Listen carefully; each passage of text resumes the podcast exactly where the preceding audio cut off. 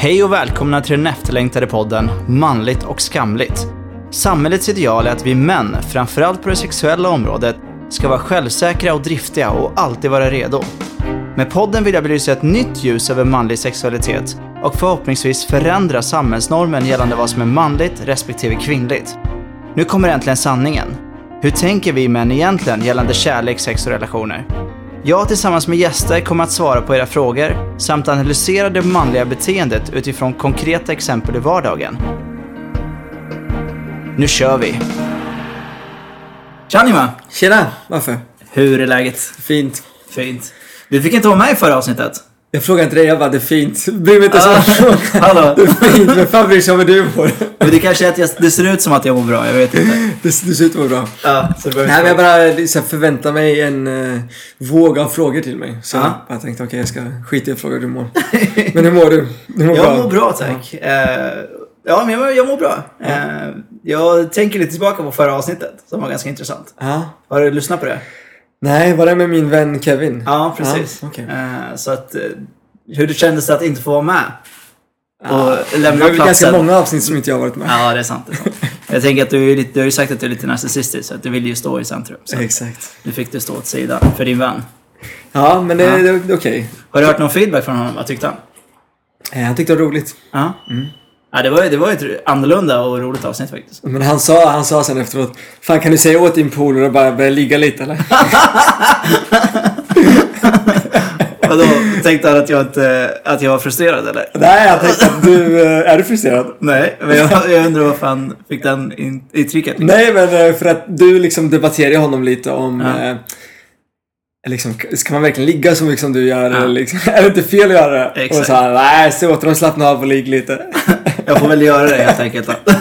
Men det var bra tips, det liksom kunde varit värre. Ja, alltså det är ju roligt att ligga. Och det är klart att man mår bra, det är ju endorfinkickar och grejer. Så att man mår ju bra av att ligga och ha sex så. Men frågan är om man måste ha det med 100 olika för att må bra. Det är det som var min frågeställning. Så som han sa, det var så här efteråt också när vi pratade om det, att jag menar, säg att du äter inte samma maträtt alltid.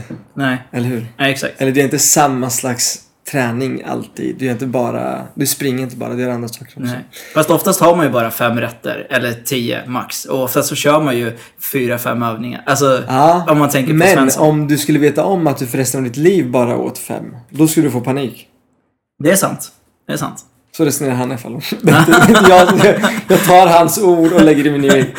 Jag förstår. Men det är ganska intressant för att dagens avsnitt ska handla om vänskap. Ja. Så att det är ju lite där du och Kevin har.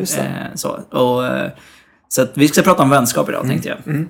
Hur känns det? Jo, bra. Ja, det känns bra. Coolt. Vet ni inte hur mycket jag har att säga om ämnet? Men jag tror att jag kommer nog ställa frågor så det kommer bli ganska bra. Så det kommer lösa sig. Jag är ingen expert inom området. Som någon blir arg på för att jag säger dumma saker. Jag är ingen expert. I'm talking out of my ass here. Nej, men vänskap som vi konstaterar med attraktion, så är ju också vänskap kanske inte så logiskt alltid. Nej. Utan det är också väldigt mycket känslobaserat. Eller kanske vart man befinner sig i den stunden. Mm. Jag gillar det. Jag vet inte om du sett Larry David, han som gjort Seinfeld. Han har ju ett Curb Your Enthusiasm, heter hans tv-serie. Okej. Okay. Och så är han på dejt med en tjej och hon vill gå mitt i bion. Och säger han, nej, sluta, jag lämnar aldrig en biosalong, jag stannar kvar hur dåligt den är. Det är precis som mina vänner.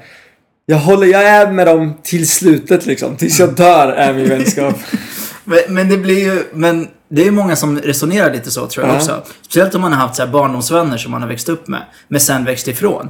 Så kan man ändå inte släppa dem för att man har dåligt samvete över att, fast ni inte delar någonting gemensamt längre och ni har ingen bra interaktion och så vidare så väljer man ändå att stanna kvar bara för att det är det man ska göra. Det är det som anses vara det riktiga. Mm. Känner du igen dig i det? Ja, alltså lite. Men jag tror att alltså, mina gamla vänner som jag har kvar alltså från då, även om jag hänger med dem lite, när vi väl ser varandra så är det alltid så här, fan vad nice, men liksom intressena har ju bara fallit isär och man gör kanske inte så mycket ihop längre. Precis. Fast man älskar dem ändå. Mm. Coolt. Men idag ska vi prata om vänskap och kanske mer manlig vänskap och hur det är. Men också kvinnligt, så jag kommer mixa lite både och. Men vänskap i stort. Och jag upplever att det finns ganska stora skillnader med manlig vänskap och kvinnlig vänskap. Det första som jag kommer att tänka på var att män oftast liksom umgås kring en sakfråga eller ett intresse. Medan kvinnor kanske umgås mer när det kommer till djupare frågor som relationer. Och typ livet i stort. Förstår du vad jag menar då? Mm.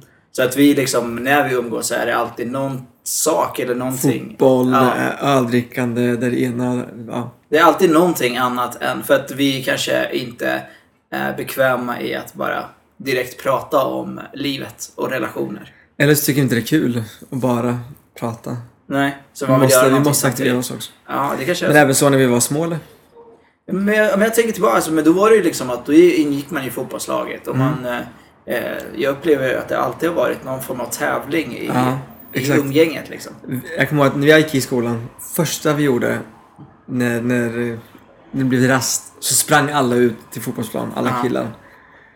Och liksom så här, det hann inte ens ringa, så var alla ute på fotbollsplan. Och så spelade vi, tävlade om något. Precis. Men alltså jag kommer ihåg också att tjejerna också var med i sportandet. Och liksom, vi körde kull och vi körde... Ja, ni tillät tjejer var med. Nej, de sänkte kvaliteten alltså. Så vi var tvungna att säga nej där. Varje avsnitt alltså. Nej, ibland var det inte med bättre. Vi körde, kommer ihåg det, vi kallade det serv, tror jag det hette. Det var så här 4 rutor. Ja, men precis, det där spelar tjejerna i vår skola. Kungen kanske. Ja, men det där spelar tjejerna och vi killar spelar fotboll. Ja, för ni var så coola. Det där var ju svinsvårt, det var ju asroligt. Jag körde, alltså jag vet inte om jag kanske var lite... Då anses vara lite mer feminint. Men jag körde i Hage också. Gjorde inte du det? Alltså man kastade typ såhär. Man skulle träffa ettan. Det var 1, 2, 3, 4 som ett kors. Nej. Alltså för oss var det fotboll. Vi var helt galna i fotboll var vi. Vad ni missade alltså? Vi missade förmodligen alla andra lekar. För att vi var helt obsessed med fotboll. Exakt. Och interaktion med tjejer. Men det pratas oftast i alla fall om att man måste hela tiden jobba på en kärleksrelation.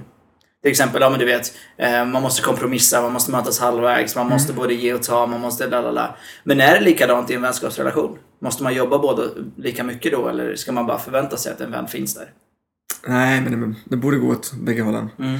Nu har jag en polare som svarar aldrig på någons sms. Det är inte bara mitt, jag har hört liksom från andra polare också att han bara vägrar att svara till folk. Även om det är så här enkelt, ska du med och göra det där ikväll? Så kan han skriva nej.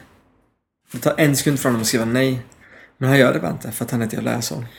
Okej. Men man får ju... Man tar ju det här. Man vet hur han är. Men jag har konfronterat honom och frågat vad gör du? Vad händer? Så ja, då säger han så här, jag vet. Men fan, jag är helt upptagen. Han är helt upptagen.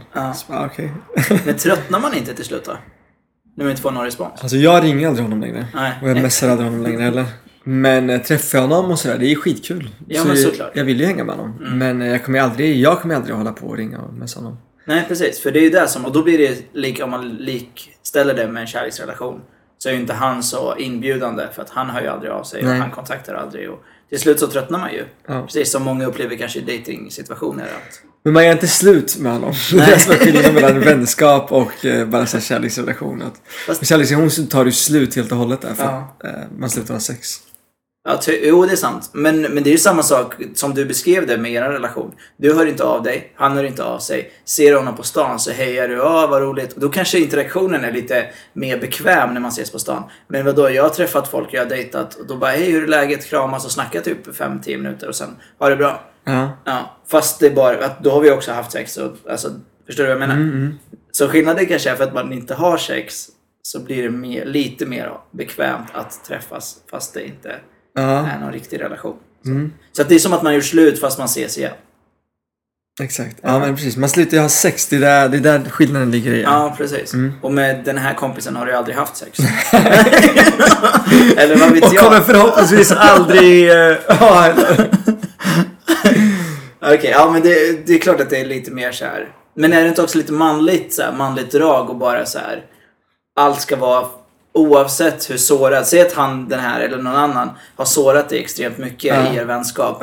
Så även när du träffar honom så låtsas man som att ingenting har hänt. Och man ska säga, tjenis, det var bra, hur är läget? Bara för att man inte ska visa sina känslor. Alltså i mitt fall mot honom så var jag irriterad. Därför att jag har ett bröllop som kommer snart. Och jag behövde veta, kommer du inte? Jag skickar till honom inget svar. Och så skickar jag till honom igen. Du, jag måste veta för att vi liksom håller på att boka upp rum och vi måste Och fortfarande inget svar. Nej. Och då till slut skickar du. motherfucker liksom. Ska du komma eller ska du inte komma? Det är inte så. Jag vet att du är jätteviktig säkert. Du har massa viktiga saker för dig och du är helt enkelt väldigt, väldigt aktuell just nu. Men kan du bara svara på min fråga, kommer du eller kommer du inte? Ja. Men jag var faktiskt inte annars. Alltså man blir inte så där ledsen. Nej. Då blir man där. Det är inte samma sak. Det är inte, alltså man blir inte ledsen på det här sättet med vänner som man blir med kärlek. Mm. Fast jag upplever liksom tjejrelationer, tjejkompisar, alltså tjejer som har andra tjejkompisar. Mm. Jag vet inte om det bara är liksom förutfattad mening, men det är också saker som man har upplevt med sina tjejkompisar som pratar om andra tjejkompisar. Mm. Liksom så här, jag kommer aldrig mer prata med henne för att hon bla bla bla. Mm. Alltså det, ibland kan man tycka att det blir för stort, men det är också för att vi kanske aldrig uttrycker sådana känslor. Alltså när vi blir sårade som män i en vänskapsrelation, då säger man ju bara så här, ja, han är sån. Du vet, en kille, typiskt det här, ja men han är man. Aktigt, förstår du vad jag menar? Ja, men precis, att man blir förlåten för att man är en skithög bara för att man råkar vara man. Nej, men det är väl inte bara för att, alltså, är det verkligen bara för att... Nej, jag undrar. Det är ju bara, varför reagerar då kvinnor starkare på när de blir svikna av sina vänner än vad vi män gör? Jag har faktiskt inte funderat på det här någonsin i mitt liv, så det är en bra fråga du ställer. Men det är kanske också, för att jag tänker också samtidigt, nu... För när man har tjejkompisar som då, om de skulle svika en, då reagerar man ju kanske på samma sätt som man. Då kanske det bara är det som är själva fokuset, att vi män nonchalerar känslan av besvikelse och sårbarhet. Eller så kanske vi inte nonchalerar den, eller så kanske vi bara allmänt blir mindre ledsna. Ja, men vart kommer det ifrån då? Att vi är mindre känsliga. Ja, vi har ju lärt oss att vi inte ska känna den känslan. Är det verkligen så att vi... Jag tror det. Hmm. Men annars vadå? Du tror att det bara är så här rent biologiskt att vi män känner mindre. Det är ju inte logiskt. Ja, jo, men är vi, inte. Vi är ju människor båda två. Varför ska kvinnor känna det? Nej, men jag tänker så här att du som man, alltså om vi kollar på hur hela djurriket ser ut och allting. Du som man ska... göra kvinnan gravid. Och i nästan alla fall så går du vidare. Medan hon ska ta hand om det. Eller hur? Okay, ja, du tänker så. Och i det så krävs det mycket känslor. Alltså om du inte har dem så... Så det här moderkänslorna, att man liksom omhändertagandet. Jo men det finns ju, det är ju lite biologiskt. Så har du rätt i. Liksom att man ska liksom värna om det som finns nära en. Och i det, för att den programmeringen så är det just det här att ha mycket känslor. Alltså det hör hand i hand. Det går hand i hand med det här... Precis. Med den programmeringen. Men idag, i nutiden, så är ju pappor mer och mer hemma, även om det inte är lika mycket, men mer och mer hemma och är med sina barn och så vidare. Så då tränar man ju upp den här känslan. Så på så sätt så har man ju någonstans förträngt den och nu börjar den komma tillbaka. Ja, så kanske det är. Och jag ska också tillägga att det är väldigt, väldigt bra att vara känslig. Ja, det är extremt bra. Det är därför jag ifrågasätter varför man inte får vara där. Man får ju vara där. Ja men exakt. Men vi bara äter det. Ja, vi är bara inte det. Men okej, men om vi pratar om vänskap så här, är liksom vänskap en statusgrej? Statusgrej? Alltså ju fler vänner du har desto mer uppskattad är du av.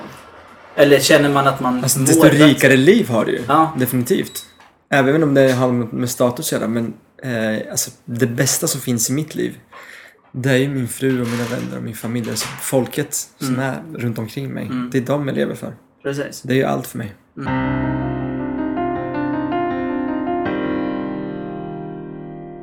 Vänskap, är det inte ganska ytligt egentligen? Förstår du vad jag menar? Alltså det är liksom så här att du säger så här, jag kan... Det kan gå så här 3-4 år. Det kan ta en lång period utan att jag träffar mina vänner. Sen när man ser så är det ju liksom så här chill och avslappnat. Och hur är läget? Det går bra. Så här. Vilket är en ganska intressant aspekt på det hela. Och om jag går till mig själv så visst, jag kan komma på 2-3 stycken som är riktigt nära. Fast frågan är om de är riktigt nära. För att det intressanta som jag har reflekterat över också är att när man börjar träffa en person, alltså en kärleksfull relation, då kan det ta så här 3 månader. Sen är man tajtare med den personen än vad man är med sin vän som man har känt i 4 år. Men det sägs ju också forskningsmässigt att ju fler vänner man har, desto ytligare är de kontakterna man har med dem. Ju färre man har så blir de djupare och mer äkta på något sätt.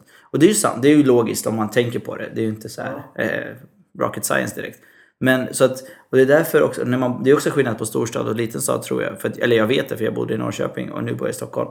Alltså här är det lättare att skapa kontakter om man är lite social. Men jag var i den bubblan ett tag att jag liksom skulle ha jättemycket vänner överallt så. Men sen så landade jag i att det mesta var nog bekantskaper. För det blir ju lätt så. Men de uppfyllde ju det som du beskrev. Mm. Alltså så att egentligen så är det inte fel. Så länge man vet vad man vill med vänskapen och liksom med interaktionen. Vissa är ju bara så här, ja men jag ringer den här personen när jag inte har något att göra. Så att jag får någonting att göra. Och det är okej att ha en sån vänskap. Så länge det är på bådas premisser såklart. Och vissa är bara så här, ja men jag har kärleksproblem. Jag ringer, jag är ju lite, ibland blir jag ju så här, ja vi tar en fika för jag behöver lite tips och råd. För att jag råkar göra det här och jag är ganska bra på just relationer. Så då hamnar man ju lite i det där facket och det gör mig ingenting. Men då vet man att det är det som är premissen för den personen liksom. Men det är ju det, och ofta så är ju vänskap, eller man tänker kring vänskap är ju att det ska ge mig tillfredsställelse i form av lycka och glädje. Mm. Man vill ju oftast ha någon positiv atmosfär med sina vänner. Ja, ja, eller hur, det vill man ju alltid, men tyvärr så får man inte alltid det ibland. Nej, precis. Det var det jag skulle komma till. Och är de perioderna liksom jobbigare? Eller är det där som vänskapen blir på riktigt? Ja. För när man... Hur hanterar du när en killkompis kommer till dig med någonting som liksom är jobbigt för honom? Nej, men jag försöker vara där för honom. Ja. Men är du det här... För vi män... Jag upplever att vi män oftast bara så här... Försöker lösa problemet snabbt och sen går man vidare. Säg att en killkompis är slut med sin tjej. Så kommer han till dig och berättar. Ja, men det tog slut idag, bla bla bla. Och säger bara, grow some balls, man. Fan. Exakt. Det finns massa andra där ute. Ja, men precis. Men det är ju det som är problemet tycker jag många gånger. Att vi män bara så här säger att släpp det, gå vidare. Det finns massor där ute. Då får man inte jobba med det som egentligen är jobbigt. Fast jag vet inte, mina vänner är nog inte så, skulle jag inte säga. Hur menar du då? Alltså mina vänner... vi pratar liksom. Ja, vad skönt. Det är jättebra. Mm. För det är det jag tror man behöver göra. Att liksom gå ner mer i djupet i vad är det som är jobbigt och varför. Alltså, jag tror inte jag skulle palla vara liksom, alltså, bra på i alla fall. Men någon jag inte kunde prata med ordentligt. Nej. Men har du ingen så här som du liksom... Bara så här festa kompis och sånt. Typ. Jo, absolut. Såklart. Som man inte pratar med. Det är ingen pratakompis. Nej, exakt. Man går inte... Men alltså bra kompis, menar jag. Men tycker du att det stämmer? För att min analys är också att män i grupp är mycket svårare att lyfta upp känsliga saker och prata om sådana saker när det är flera män i samma grupp. Män i grupp, ja. Ja, absolut. Så att vi är mer, vi lyfter känslor och pratar relationer men med en specifik person i taget. Alltså, män i grupp är ju... Alltså jag var på en fest i lördags. Ja. Alltså det enda det handlade om var bara liksom så här, att sätta dit varandra och trycka ner varandra. Det var sån otrolig hets, du vet. Det bara handlade alltid om att sätta varandra på plats och bara bam, bam, bam. Ja. Stenhård attityd och bara så här. Vilket är, det är skitkul. Det är sån otrolig hets, men jag älskar det. Du gillar det alltså? Ja. Men det får ske liksom en gång, någon gång då och då. Ja. Det kan inte ske för ofta. Man kan inte alltid vara i en hetsig miljö. Men någon gång då och då så liksom festar man och så bara... För det är också liksom, det är en annorlunda grej att göra. Man vill inte göra samma saker hela tiden. Det där handlar om. Precis. Man vill alltid ha variation.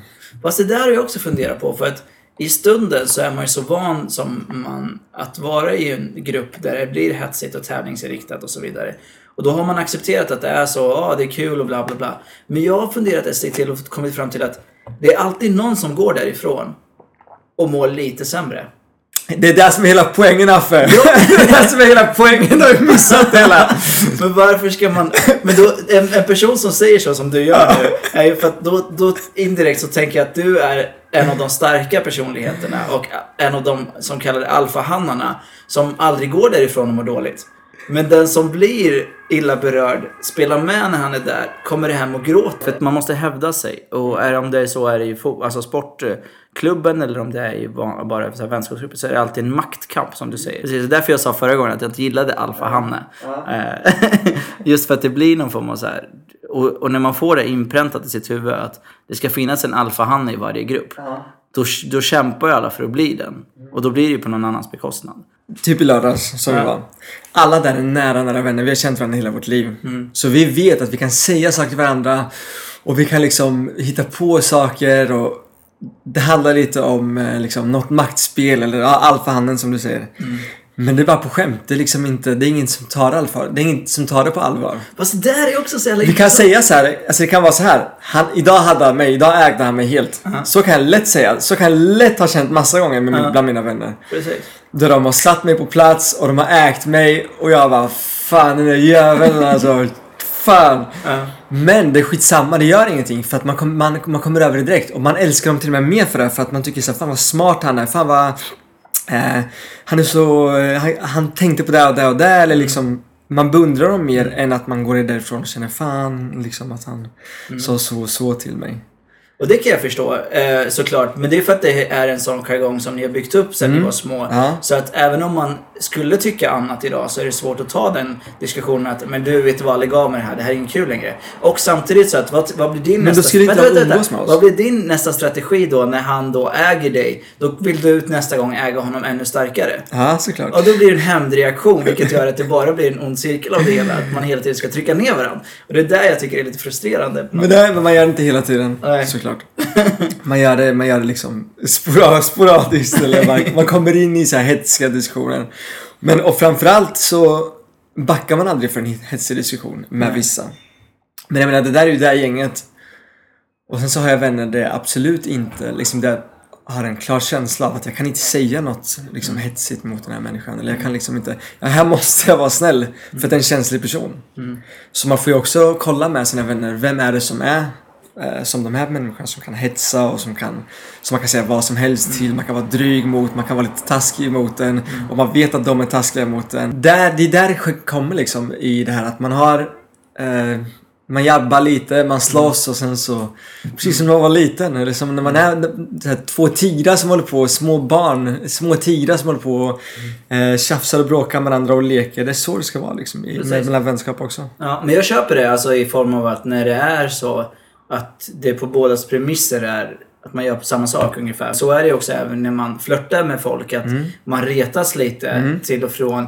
Men så länge det inte blir på liksom, man går över gränsen. Och det är det som är den fina balansen av att hitta rätt. För det är samma sak med humor. Många säger att man kan skoja om allt. Ja. Och det ska man kunna göra. Men vart går gränsen för humor också? Liksom så här. För det är ju också, alla människor kan faktiskt inte läsa av sociala koder. Nej, och ironi och sarkasm. Så att det kan ju bli väldigt fel i många situationer. Ja. Nej, men jag vet att jag och alltså några av de här vännerna som vi har varit ute med i lördags.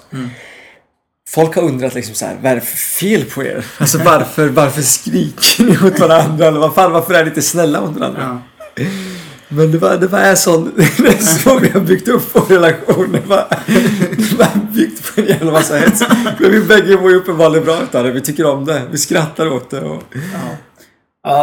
men om vi bygger på jag släpper det alltså det är klart att om någonstans är man ju vuxen och man hoppas att man då, om man mår dåligt i den situationen, tar steget och konfronterar. Men det är inte alls så lätt och det är det som oftast är. Det är därför många lever i så här. Det märks ju också för de skulle sluta umgås med oss liksom. Tycker man inte om det här hetset bland oss så slutar man umgås med oss. Ja, och det är där så, fast det är det så lätt om det är ens enda identitet eller den enda kopplingen man har till det sociala livet. Då kan man inte bara släppa det. Alltså det är där många hamnar oftast, att man har ett fåtal, om man inte har ett rikt socialt liv så hamnar man ju i att man gör saker man inte trivs med för att man är rädd att vara ensam och inte ha några vänner. Men okej, en frågeställning då. Blir det svårare när man blir äldre att skaffa nya vänner? Ja, lite. Absolut. Man har ju så man får mer och mer inrutat liv ju äldre man blir. Exakt. Det är svårt att få in folk i det. Precis. Man har helt enkelt inte tid med att träffa nytt folk. Eller? Precis. Det är för att, jag tror att det är för att man, när man är yngre så eller så är man i situationer där det finns mycket människor. Alltså om det är så i skolan, när du studerar, om det är så fotbollen eller någon fritidsintresse som man oftast tappar när man blir äldre. Jobb har ju fortfarande, fast det är jobb på ett annat sätt när man jobbar när man är lite äldre än när man jobbar när man var yngre. För då var det att man gick och festade direkt efter jobbet och man skulle liksom, allt skulle vara så här kul. Och jobbet var bara en inkomstkälla. Nu är jobbet din identitet helt plötsligt. Speciellt i Stockholmslivet så är det ju verkligen sådär att alltså, det är ju, i alla fall jag kände det när jag kom upp hit, att pulsen var annorlunda. Och att för att kunna känna att man har ett rikt liv, alltså socialt liv, så måste man ha många vänner.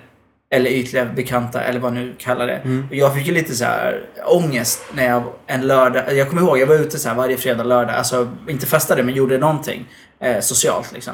Och jag är en väldigt social person. Så, så kom det en lördag, tror jag. Och jag hade inga planer. Och jag började panika över att jag inte hade några planer på en lördag. Och då började jag så här... Först var jag i stunden bara, vem ska jag ringa? Så började jag så här, kolla min lista, vem ska jag höra av mig till? Och bla bla bla. Men sen bara, vad fan gör jag för något? Så landade i liksom så här, det här är ju inte okej. Jag skulle kunna vara hemma en lördag kväll utan problem. Liksom så. Och då tvingade jag mig själv att, nej, jag ska inte höra av mig till någon. Jag ska bara vara hemma. Och det var jätteskönt. Alltså, för då släppte den här stressen eller så här, storstadsångesten. Jag vet inte vad det var. Det var ju när jag precis hade flyttat upp. Så allt var väldigt nytt för mig. Så att då bara, shit. Jag kom in i den där bubblan liksom. Ja, men den där ångesten hade jag också när jag precis flyttade upp till Stockholm. För jag är verkligen beroende av människor också. Jag också, i det sociala. Liksom. Men jag älskar att vara själv också. Jag hittar ju någon form av ro i att vara ensam. En viss period. Sen är jag för rastlös för att vara själv länge. Men det är ändå intressant. Och jag tror man känner igen sig i den här storstadspulsen. Men inte kommer ur den. Och då blir man ju nästan utbränd av det sociala. För att man hela tiden måste vara aktiv. Och, sådär. Så det har jag också funderat på ganska mycket. Men okej, om man inte har så många vänner... Hur gör man för att ragga upp en ny vän? Det är ganska svårt. Men som vi pratade om innan, det här med att göra intressen som var... Ja. Alltså om man tycker om att bowla så får man gå i något bowlinglag eller inte. Faktiskt. Så här, ja men typ aktiviteter, föreningsliv. Fotboll vet jag. Ja. Det är ju jättevanligt att man hänger med sina fotbollspolare. Precis. Och det är så många i ett lag också, så man har många att välja mellan. Precis, men det är många som också connectar på jobbet eller... Men säg att du skulle vara ute, det har hänt massa gånger och så träffar man en skön person. Förra avsnittet Kevin, han berättade ju också att det spelar ingen roll om man pratar med en kille eller en tjej så länge man har en skön social dialog liksom. Men att säga att man connectar med en kille och så ska man ta det vidare så här, men han vill jag hänga med liksom som vän. Det har jag upplevt är lite så här svårt för att vi har någon inprogrammerat i oss att män kan inte hänga själva. Typ så här. Fan, Nima, jag tycker att du är svinskön. Ska vi inte bara hänga nästa vecka? Jag vet, du hade ju älskat det för du är en sån person. Men säg att jag säger så här, vi tar en fika. Alltså någonstans tror jag att män är rädda för att återigen hamna i facket av att vara homosexuella. Och det där. Och du har ju inte den oron, jag har inte heller den oron. Så då blir det ju så här, fan absolut, det är klart vi hänger. Men har man den här... liksom tanken i bakhuvudet då bara, fan fika kan vi inte, är han intresserad eller vad snackar han om? Men då kommer ju det här magiska, ska vi ta en öl nästa vecka? Då är det inte homosexualitet, då är det då är det en manlig grej som vi gör här. Men nu när man blir äldre så släpper det, men jag kände så här, men han connectar jag med, men hur gör jag för att ta det till nästa steg, börja hänga liksom?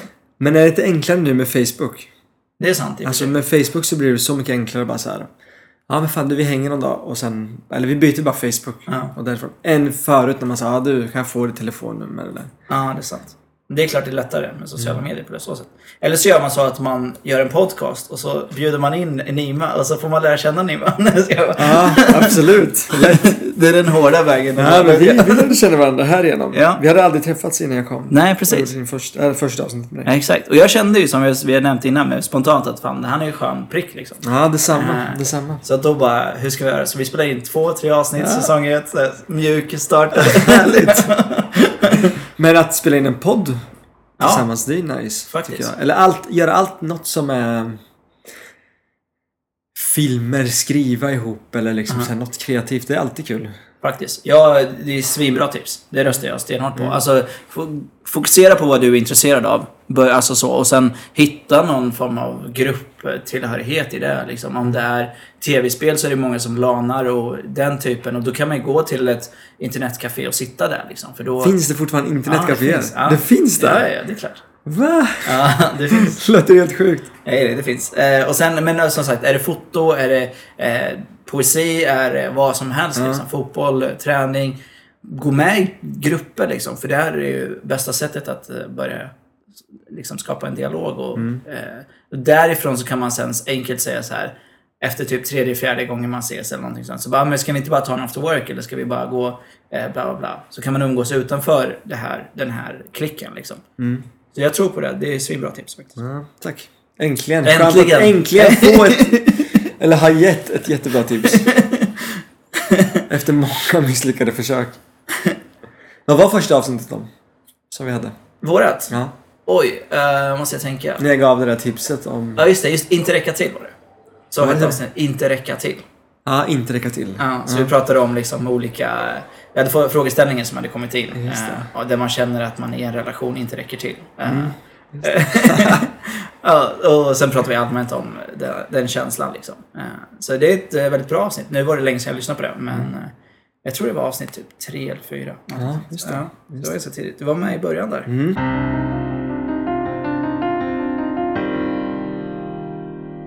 Kan en kille och tjej vara vänner överhuvudtaget? Absolut. Jag tror också det. Ah. Eller jag vet att det är så. Jag har jättemånga vänner. Alltså, jag också. Men kanske mina närmsta vänner är nog tjejer. Mm. Mina absolut närmsta vänner. Men det har jag aldrig fattat heller. Varför kan inte en kille och en tjej vara vänner? Då är det ju något fel på... Oftast är det killen som då tror att det är ett intresse. Och det kommer från den här filmen. Vad heter den? Intervju. Nej. När Harry mötte Sally. Eller just det. Där de är vänner. Just det. Just det. Och då är det, då har vi den diskussionen. Han killar och tjej vara vänner. Mm. Och han hävdar nej, det kan man absolut inte. Och så slutar det med att de inte kan det. Nej, precis. De är vänner länge. Just det. Och sen så blir de ihop. Mm. Men det är klart att det går. Det är bara en inställning man har. Alltså någonstans så är det ju typ så här. Sen det är klart att det beror på hur det hela började också. Alltså om det är så att nu för tiden så går man ju på dejt med folk. Alltså det är ju inte så att man träffas bara slumpmässigt och blir vänner. Oftast. Så då går man på dejt. Då, redan där är det ju en annan laddning. Sen ska man komma bort från det och bli vänner. Det är lite svårare. Men träffas man på jobbet till exempel, då är man ju kollegor. Då är det inga problem att vara vänner. Tycker jag. Jag vet inte. Alltså jag har inte tänkt så mycket på det här. Det är därför jag skrattar lite. Jag vet faktiskt inte det. Jag gillar att jag är med ändå och liksom har någon slags talan i det, för att jag känner att du har lite, alltså du har alltså att du rådfrågar mig gör mig stolt. Aha. Att jag sitter och pratar med dig om. Men jag vill inte mansplaina dig, jag vill inte bara köra över dig alltså. Nej, men det... Så jag vill bjuda in dig. Okej, men statistiskt sett i alla fall så sägs det att var femte man saknar en nära vän. Var femte man? Jävla mycket det. Och var 10:e kvinna saknar en nära vän. Så det är dubbelt så många killar som saknar en nära vän än vad det är. Wow, vad jobbigt. Ja. Vad tror jag att det beror på då? Nu rådfrågar jag dig. Är det att vi har svårt att öppna upp och prata känslor? Så att vi blir aldrig nära liksom. För eftersom jag själv aldrig ser det, jag kan inte ens tänka mig att jag sett en människa som inte har några nära vänner. Aha, det är så pass alltså. Ja. Men det är klart att man är blind för det när man själv har det. Ja, exakt. Och det är ingen som går ut och säger så här, jag är helt ensam. Nej. Och de som är ensamma... Det kanske är det de borde göra. Ja, men de som är ensamma träffar ju inte andra människor. Ja. Så det är därför du aldrig har sett det kanske. Men har de behov av det, de här människorna? Som, de kanske vill vara ensamma. Men jag tänker att de har inte alla behov av att ha umgänge. Sen så kan man ha så här socialt umgänge via nätet. Det behöver inte vara fysiskt socialt umgänge. Men är det inte så att vissa verkligen hatar de här umgås människor? Jo. Eller har jag bara haft för mig det här? Att det finns folk som verkligen bara avskyr alla andra människor. Jo, men det har man ju hört såklart. Men jag tänker att i slutändan så vill man ju ha någon form av närhet till någon. Om det så är kärleksfullt bara. Kanske inte vill ha vänner, men man kanske vill ha någon att dela livet med, eller? Kevin behövde ju inte det i och för sig. Fast han hade ju massa andra så här. Vem är du? Kevin. Han ville ju inte ha någon att dela livet med. Han ville ju bara ha flera att... Massa vänner. Ja, precis. Jag tänker på här Immanuel Kant. Han skrev ju mycket. Och han hade någon så här... hela hans liv var uppbyggt på en rutin. Där han liksom alltid gick med sin hund 3:00. Från den lyktstolpen till den andra och sen tillbaks liksom. Okay. Absolut inga vänner och en betjänt som typ hatar honom. Okay. Så du tänker att det var den killen liksom. Vill han någonsin ha närhet eller? Men tror du han mådde bra i det då? Nej, jag tror absolut inte att han kan. Nej. Om man frågar honom, är du lycklig, så kan inte han ha sagt. Nej, precis. Nej. Och det är där det landar i slutändan. Det är ju intressant. För att du har ju hört om det här när man har frågat folk eller äldre människor på sin dödsbädd vad de ångrar mest av allt i livet. Har du hört det? Nej, vad svarar mest? Då svarar de på att man inte umgås med familj och vänner. Mm. Att man inte har uppfyllt de saker som man har velat göra i form av bara typ intressen. Så, men nummer 1 på listan var ju det här sociala. Liksom, att man har jobbat för mycket, att man inte har kunnat umgås med barnen. Man har inte haft tid för sina syskon eller familj. Det är sjukt, för man tror att det är tvärtom när man är ung. Man tänker, fan att jag kommer ångra mig om jag inte jobbade tillräckligt mycket. Precis, karriärfokuset det. Men det man ångrar sen i slutändan är att man inte liksom var närvarande i det livet man hade, utan man var hela tiden tankspridd i någonting annat. Mm. Så där så indikerar ju hur viktigt det är med socialt umgänge. På något sätt i alla fall. Att dela någonting med någon. Men det kanske också bara är en illusion av att, liksom, att det är så det ska vara. Nej, men det låter ju, alltså, i och för sig, om du sa 10% bland tjejerna och 20% bland killarna. Ja, eller så är ändå de flesta vill då, med andra ord, ha människor runt omkring. Ja, precis. Alla vill ju det. Så man kan ju ha vänner fast man har ingen nära vän. Mm. Så att man har ytliga vänner fast ingen nära. Mm. Och jag tror att det händer. Men tjejer är ju bättre på, det har ju visat sig, de lär sig ju ganska tidigt att knyta relationer. Kallpratar är mycket bättre på, liksom, att bygga relationer med folk är de också mycket bättre på generellt då, med killar. Sen finns det ju undantag åt båda hållen. Där kommer nog med den här känsligheten också som vi pratar om. Ja, precis. Eller bara att man liksom tidigt får uttrycka känslor som tjej, och då knyter man ju an på ett annat sätt. Mm. Och det är också, tjejer börjar mycket tidigare umgås 2-2. Det vi pratade om förut, ni var ju ute och spelade fotboll hela tiden. Då var man alltid 5-10, 15 pers liksom. Exakt. Man är aldrig, killar umgicks ju inte en och en. Jag minns inte under min uppväxt, alltid när man skulle hänga med killar, då var vi minst 3-6 liksom.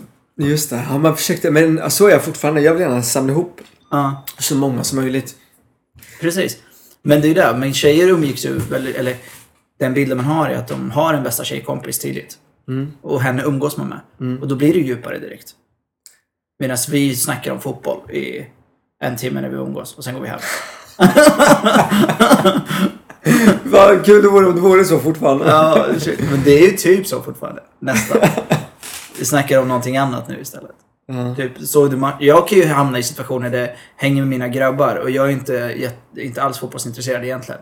Det enda de står och snackar om är vilka anfaller som varit bäst och vilka backar, och du vet, alltså jag skojar inte, 1,5 timme kan de snacka om olika laguppställningar och så här. Jag bara, men alltså seriöst, vad pratar vi om?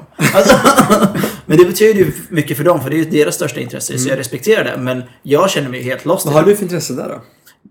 Vad jag har för intresse i fotboll? Nej, alltså allmänt. Ja, men jag vill ju snacka om relationer, därför jag gör det här. Jag vill liksom snacka om livet. Jag kan snacka om liksom entreprenörskap, karriär. Jag kan snacka om foto, kreativa saker, bild, konst, skriva, teater. Alltså allt sånt där som då anses vara mindre manligt. Men varför hänger du med dem? Alltså det är inte alltid så att vi snackar fotboll. Så det är ju det som, hade det bara varit det varenda gång vi kom. Du hade du inte kunnat hänga med dem. Det var helt sjukt om du hängt med dem bara för att ta fotboll. Nej, då hade jag inte hängt. Och du var helt ointresserad. Utan det är den där 1,5 timmen som kommer typ under en kväll. Vet du om när den kommer då? Ja, men det börjar ju så här stegvis, och då börjar hetsen så här. Och alla hejar på olika lag och så bla bla bla bla. Så eskalerar det och sen bara, det där, nej han är sämst. Det där är bästa backen i år och bla bla bla. Och då bara så här, då har jag zonat ut för länge sedan. Alltså. Ja. Jag orkar inte ens lyssna. Men det är då som är så fint nu, Freden. Tar upp mobilen, leker lite. Ja. Så hör du att de har bytt samtalsämne som går in igen. Precis, men det är ju där, man vill ju tycka att det är, det här med mobilen också är, det är ju ett steg bakåt i den sociala interaktionen. Mm. Men det är ju en god vän i de situationerna där man bara vill zona ut. Men annars är det många som även i interaktionen tar upp telefonen. Bara, hallå, vi pratar om någonting här, vi diskuterar. Ja, jag skulle bara kolla en sak. Men det kan vänta i 10 minuter, det är inget problem alltså. Det förstör ganska mycket, tycker jag, i interaktionen mellan människor. Ja, men gör det, absolut. Har du varit med om, alltså det här med att när man är i en relation, att du sa att du hade tjejkompisar, jag har också tjejkompisar, att partnern som man är med just då upplever någon form av svartsjuka eller avundsjuka på att man har tjejkompisar? Nej, jag har aldrig upplevt det. Nej, det har jag. Eller mer så här att man säger att det är okej när man dejtar i början, och sen så kommer det upp så här Men det är ju osäkerhet hos den personen i slutändan. Men det har jag upplevt så här, har du tjejkompisar? Så bara, ja, så här. Och då har man ju den här intalat för sig själv att tjejer och killar inte kan vara kompisar. Men det kommer ju också från säkert deras bakgrund och bagage som man har med sig, att varje killkompis de har haft har stött på dem. Ja. Eller som de har sex. Oftast är det killen som stöter på sig till slut, om man ska vara så här generaliserad där också. Så att då har ju de då tror de inte på att det finns någonting som heter tjejkompis. Och det kan jag förstå då utifrån den bakgrunden. Men jag som då har tjejkompisar som jag inte gjort någonting med, och det är absolut ingen attraktion eller någonting alls, kan ju inte förstå varför det är ett problem. Du får göra klart för dem direkt. Ja, men jag försöker ju, men jag kan ju bara säga sanningen. Och sen är det upp till dem att tolka det bäst de vill. Och vissa tolkar det bra, andra tolkar det mindre bra. Men oftast är det också så här, så fort de träffar personen så släpper det ju. Det är ju mest det här spökena i huvudet innan. Och det är också så här, det skulle ju vara konstigt om min partner bara, jag är en killkompis, men du får aldrig träffa honom. Och han bara, va? Varför inte? Alltså det vore ju konstigt. Då är det ju någonting fuffens liksom. Jag ska hänga med honom helt själv i hans rum. 3 timmar nu. Vi ska gå på bio och vi ska gå på spa och du får inte följa med. Nej, jag skulle ändå inte bli svartsjuk tror jag. Jag är mer kärhet. Jag litar på henne tills motsatsen är bevisad. Ja, det är en klassiker, ja. För jag kan inte påverka det ändå. Alltså vill hon vara otrogen mot mig så kommer hon ju vara det. Det är ju ingenting jag kan påverka. Så jag tror att man försämrar chanserna, eller ökar chanserna till att hon skulle vara otrogen om man är mer kontrollerande och ifrågasätter allt. Ja, det blir jävligt tråkigt för honom. Ja, precis. Vi har tidigare avsnitt också i säsong 1 så nämnde vi det här med att vara kompis med ex. Tror du det funkar? Ja, absolut. Jag är kompis med mina ex. Ja. Var det lätt redan från början eller var det? Nej, första månaderna har aldrig funkat. Nej. Men sen efter ett tag så har det alltid gått bra. Så man behöver lite distans först. Absolut. Men som mitt ex, jag avskydde henne när vi var ihop. Alltså hon var den jobbigaste människan någonsin, och liksom, den dagen hon gjorde slut med mig var liksom bästa dagen i mitt liv. Okej. Men när jag och Stina åker till Rom så hänger vi med hennes föräldrar. Vi går liksom och käkar lunch med dem och sådär. Och jag är fortfarande bra kompis med henne. Okej, coolt. Men det är också så jävla lustigt. Alltså, om du har tyckt att en människa har varit så härlig att du är tillsammans med henne. Att du inte ska kunna stå ut med henne sen. Alltså att ni inte ens kan vara vänner. Faktiskt. Men det är det också som är så intressant. För att har man delat någonting kärleksfullt på något sätt, då är det samtidigt också. För jag upplever att det svåraste med att göra slut eller bli dumpad är ju att man i den stunden förlorar en av sina bästa vänner. Så om vi pratar om vänskap så blir det en bra koppling. Så att man vill ju inget annat än att kunna umgås som vänner utan sexet. Men det är inte alltid så lätt. För man måste båda två vara väldigt... Just det. Bägge måste vara helt klart mäta över. Precis. Absolut. Och det är det som oftast är det svåra i att vara kompis med ex. För att det ligger känslor latent kvar hos den ena. Och då, även om man umgås vänskapligt i början, så kommer det fram lite senare. Och då blir det jobbigt, då går det ju inte liksom. Om man har indikationer på att från min sida är det bara vänskap. Och så känner man vibesen liksom. Så bara, nej det här går inte. Kommer aldrig funka. Men det är coolt att det går ju. Det är bevisat att det funkar liksom. Det finns ju en oskriven regel också som man har sett i en serie. Jag tror det var typ How Much Your Mother End. Jag vet inte vilken serie det var. Men då säger de ju att för att kunna vara vänner med ex så måste du vara ifrån varandra hälften av tiden som ni har varit tillsammans. Fy fan, så man har varit tillsammans 10 år med någon så måste man vara borta 5 år från personen. Det är helt vansinnigt. Ja, det låter faktiskt vansinnigt. Då är ju vänskapen slut. Då finns det ingenting kvar att bygga på. Nej, men det hjälper nog. Alltså, det måste vara som så att man vill inte ha sex med varandra. Vill man ha sex med varandra så går det inte. Nej, det går inte. Nej, det funkar inte. Och sen, alltså, man tappar ju lätt kontakten med sina vänner när man inleder en relation oftast.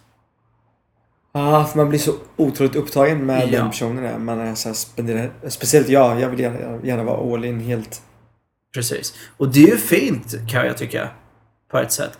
Och någonstans så kanske vännerna får bara acceptera att det är så en period. Ja, men de flesta vänner gör väl det. Jo, han är nykär. Men nu jag vet inte. Nej, precis, det är sant. Om man inte har någon liksom så här, man är två bästisar, då blir det kanske jobbigt liksom. Det är sant. Och den ena är singel då. Ja, som singel hatar mig när någon blir... Exakt. När någon kommer in i ett förhållande.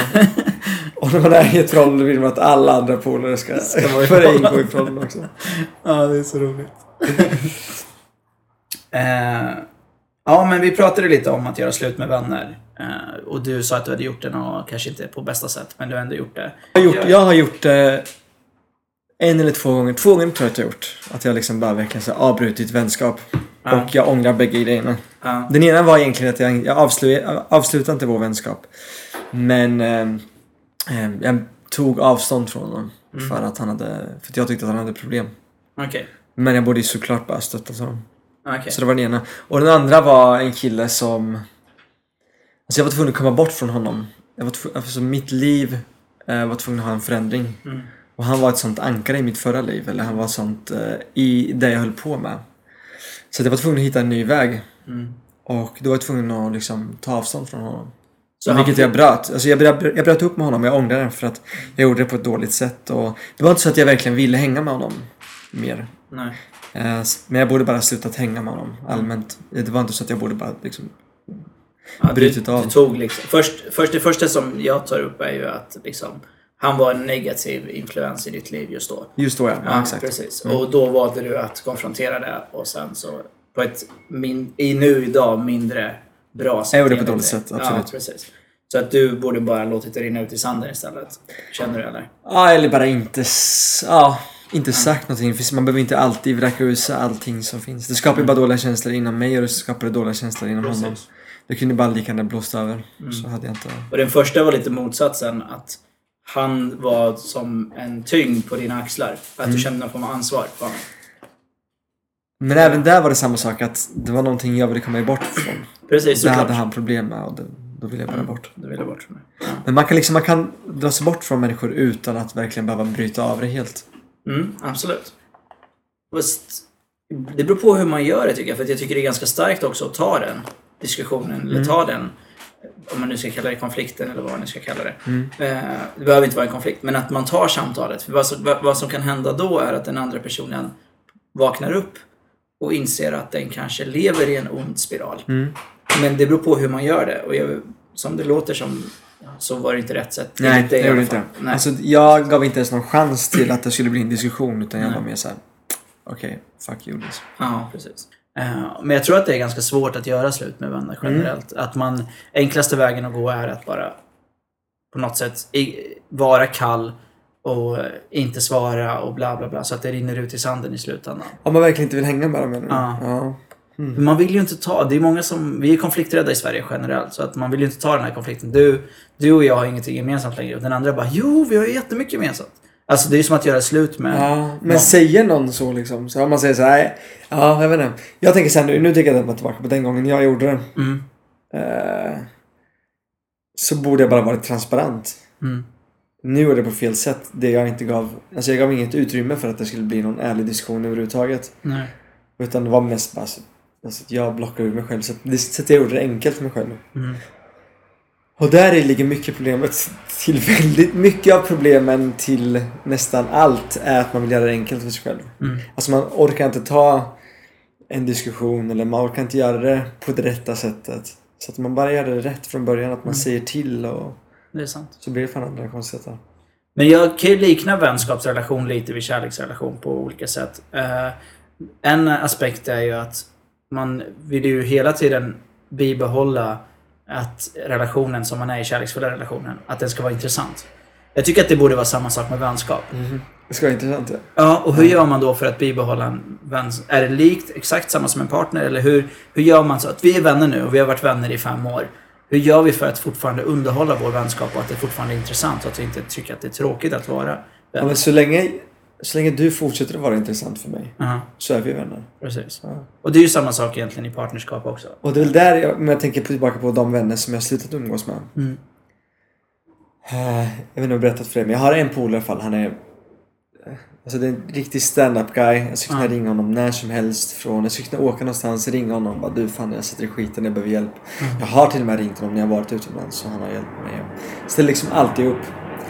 Men det är bara det att han och jag har ingenting gemensamt längre. Nej. Jag kan inte tycka att vi liksom någonsin diskuterar något intressant heller. Därför att de grejerna han håller på med har inte jag något intresse av. Och han har inte samma liksom... Alltså vi ligger inte på samma frekvens eller vad man ska säga. Ja, precis. Ibland ligger väl... Ja, det finns ingen högre eller lägre här. Men vi bondar inte där. Nej. Men fortfarande är ju han en av mina vänner som jag verkligen liksom litar på. Han är alltid en nära vän till mig. Mm. Kommer alltid vara. Mm. Men vi hänger inte längre. Nej. Så vi är jättegoda vänner.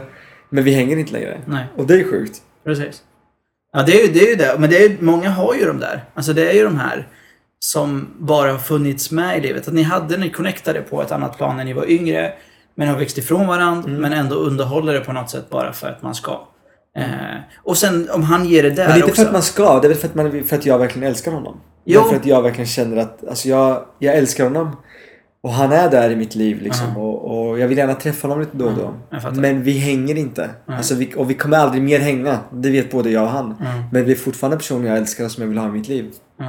Ja, precis. Du älskar personen liksom. Du älskar den han är. För den som han är.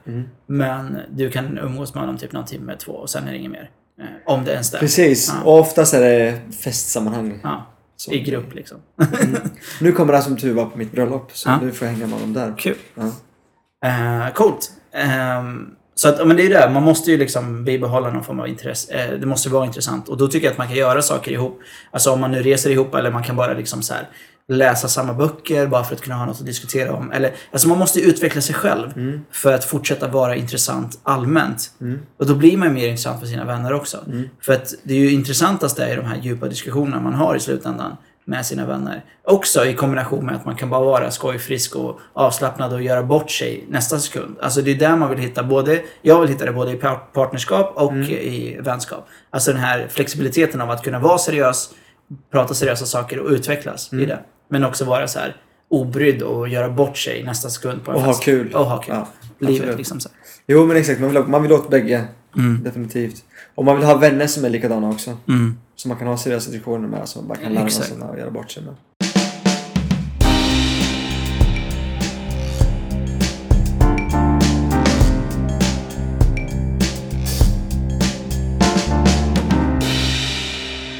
Precis. Och om vi ska sammanfatta då avsnittet. Så alltså, vänskap i allmänhet är ju... väldigt enkelt men också extremt komplicerat. Beror på hur man ser på det. Det är inte det lättaste att skaffa nya vänner. Men har man vänner så är livet mer tillfredsställande helt enkelt. Det är det. Ja. Även om det är både om det är så här, ytliga vänner eller om det är djupa vänner. Eller vad du ska kalla det. Och sen skillnaden mellan män och kvinnor är ju att män umgås. Det här får gå in och svara för er. Skillnaden mellan kvinnor och män är att det fanns så många olika svar jag kunde göra så jag hann inte ens. Ska jag ta det istället då? Ta det. Nej men att det är liksom, ofta så är det så att män umgås i grupp och kvinnor umgås även i grupp men också väldigt mycket en och en. Och vi män pratar lättare känslor och liksom relationer när vi är en och en. Max 2. Liksom att vi är 3 totalt. Är det rätt? Ja. Gruppmän i grupp är ju extremt hetsiga och konkurrensaktiga och, så det gör ju att det blir svårare någonstans att bygga en vänskap, eller det är det enda sättet man har lärt sig att bygga en vänskap på, är att liksom tävlingsinriktningen och konkurrensen, där du berättar om som hände i lördags till exempel. Men också måste jag bara tillägga en sak till här med de här som hänger med lördags. Alla de kan man ha riktigt, riktigt seriösa diskussioner med. Alltså så djupa diskussioner med. Så även om det är hetsigt och grabbigt och liksom det ska vara hårt, så är det så ändå. Men oftast när man sitter ensam som pratar om. Exakt. Då kan det vara att man verkligen öppnar sig. Och... Men det är ju det. Men när ni alla samlas samtidigt. Då försvinner seriositeten. Nej, precis. Nej. Det är det som jag tycker är så intressant. Som är den största skillnaden mellan män och kvinnor. För jag har ju suttit med kvinnor, alltså tjejgrupp om man ska säga. Och jag var ensam kille. De pratar ju djupa saker i grupp. Om de gör det? Ja, om relationer och allt sånt här liksom. Och jag blev så här första gången jag bara, wow, det här händer ju aldrig bland killar liksom. Så det går ju liksom inte. Det är jätteintressant. Nej, vi män skulle direkt bara, vad säger du för något? Vad snackar de om? Men det är fram med ölen och prata om fotboll istället.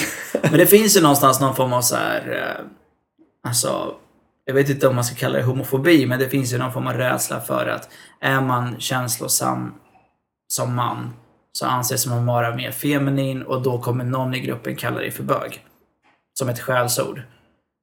Och då kan man då vara bög, så blir det ännu mer att man tar det åt sig fast nonchalerar det och bara lever i den här bubblan av att jag är i den här gruppen och jag måste acceptera att vara i den här gruppen för att kunna få vara med i gruppen överhuvudtaget. Mm. Det tycker jag är lite sorgligt. Ja, tycker också det är väldigt sorgligt. Ja, men i alla fall. Jag ska köra att jag borde haft sympati där. Kanske lite. Jag borde haft någon sympati. Jag känner att det var rätt sak att ha här är sympati. Ja, i alla fall. Det var dagen. Vi måste avsluta på bättre sätt. Det där var ju hemskt. Varför var det hemskt? Jag vet inte ens hur vi ska avsluta det här. Varför tycker du det var hemskt? Jag försöker ju liksom så här. Här försöker jag vet inte om det kanske inte är min plats. Är det personligt eller nej? Nej. Men det kanske inte är min plats. Men jag tänker att jag har en känsla av att det finns många killar när de är i en sån grupp med starka män, när man själv inte är lika självsäker och har ett god självkänsla, så blir man överkörd på ens egen bekostnad. Och någonstans så vill jag fånga upp den gruppen, att ni behöver inte spela med för att det är det som är den enkla vägen att gå för att passa in, utan försök att vara dig själv och i värsta fall kanske hitta en annan klick som passar dig bättre. Ja, men det håller jag med om, absolut. Det var det jag helt rätt i. Ja. Det var bara jag som, som jag kände det här, där du sa stämde, och jag borde ha sympati här. Okej, men då är vi överens. Då är vi definitivt överens, absolut. Ja, men tack för ett fint avsnitt igen. Tack själv, Nima.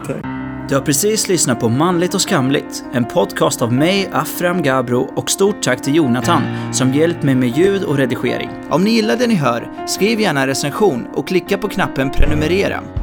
Följ mig på sociala medier, Facebook, Twitter och Instagram @manligtochskamligt, där ni får ta del av mina tankar och reflektioner kring kärlek, sex och relationer, mina framtida projekt och mycket annat. Har ni frågor, önskar samarbeta, annonsera eller sponsra podden, går ni in på www.manligtochskamligt.se och skriver ett mejl under fliken kontakt. Tack för att du tog dig tid att lyssna. Kärlek!